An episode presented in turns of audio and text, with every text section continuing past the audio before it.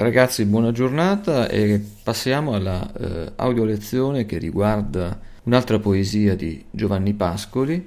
Vi ho inviato il testo, quindi potete seguire sul testo. A sinistra, a destra trovate anche la parafrasi. Proseguiamo sempre con, la, con lo stesso metodo, leggiamo la poesia, poi facciamo la parafrasi, quindi l'analisi eh, formale eh, e infine analizziamo il contenuto con i significati importanti.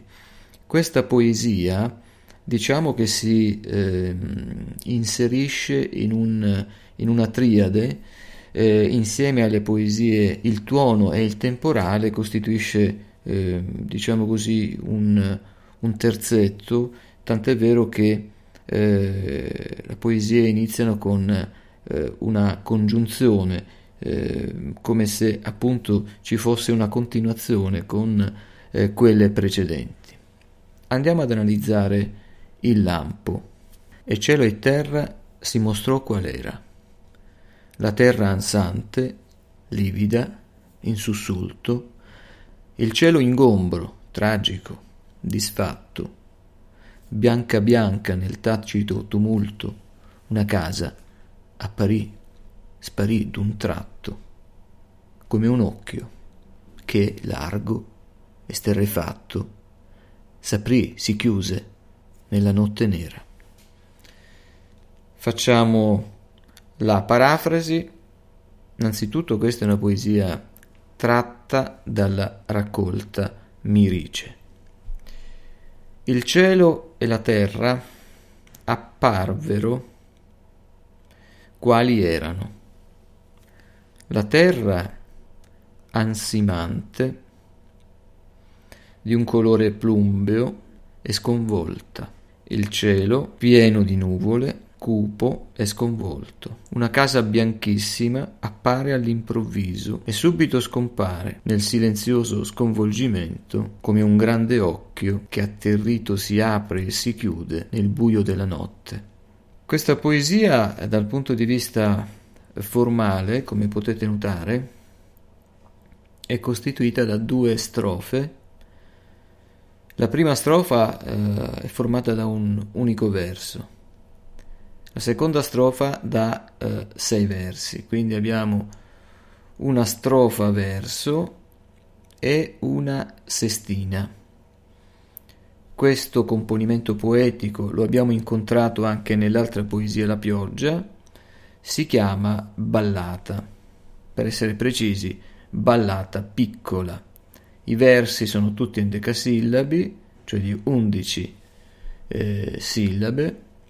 Come potete notare, eh, la struttura eh, delle rime è uguale a quella della poesia che abbiamo già analizzata, cioè la pioggia perché abbiamo praticamente la seconda strofa, eh, i, primi ver- i primi quattro versi della seconda strofa che sono in rima alternata, in sussulto, tumulto, disfatto d'un tratto. Poi abbiamo il sesto verso e il quinto tratto esterefatto eh, che sono in rima baciata e poi l'ultimo verso nella notte nera rima con il eh, primo verso, quello del ritornello. Nella notte nera rima con qual era. Quindi questa struttura metrica è direi eh, identica eh, a quella della poesia che abbiamo analizzato. Una struttura del genere dove abbiamo una rima alternata, una rima baciata, e poi l'ultimo verso che rima col primo, ecco, diciamo che le rime sono libere. Proseguiamo nell'analisi formale, abbiamo sicuramente quel, quel verbo si mostrò, è una metafora nel senso che il paesaggio appare improvvisamente per un fugace lampo che squarciando la notte illumina una casa. Ecco questa immagine questo si mostrò è una metafora della brevità della vita, della sua precarietà. Poi abbiamo diverse personificazioni e le personificazioni noi le troviamo nella terra ansante, livida e in sussulto. Poi abbiamo un'altra figura retorica, forse non l'abbiamo mai incontrata, questo utilizzare lo stesso aggettivo bianca bianca, eh, questo ripetere l'aggettivo, si chiama eh, anadiplosi. L'anadiplosi è un'altra figura retorica che consiste proprio nell'accostamento di due aggettivi identici proprio per dare un valore superlativo. Al quinto verso un'altra figura retorica. Notate questo accostamento di due verbi appari spari, l'uno il contrario dell'altro. Questo accostare due elementi in contrasto si chiama ossimoro. E abbiamo ancora un altro ossimoro al verso numero 4 quando dice tacito tumulto. E anche in questo caso abbiamo un accostamento di due significati contrapposti. Veniamo adesso alle allitterazioni, cioè la ripetizione di alcuni suoni per n nella notte nera. Beh, l'altra figura retorica è come un occhio, che è una similitudine, e questo per quanto riguarda l'analisi formale. Passiamo a, ad analizzare il contenuto. Ora, dal, eh, dalle, dalle, carte di, di Giovanni Pascoli emerge che questa poesia si riferisce alla morte del padre e al suo ultimo sguardo eh, da morente. È una poesia quindi estremamente simbolica dove domina, come abbiamo visto, il senso visivo. Tutto è costruito in maniera tale da sollecitare eh, la vista. E cosa si vede? Il paesaggio che appare improvvisamente grazie ad un lampo che, squarciando la notte, illumina una casa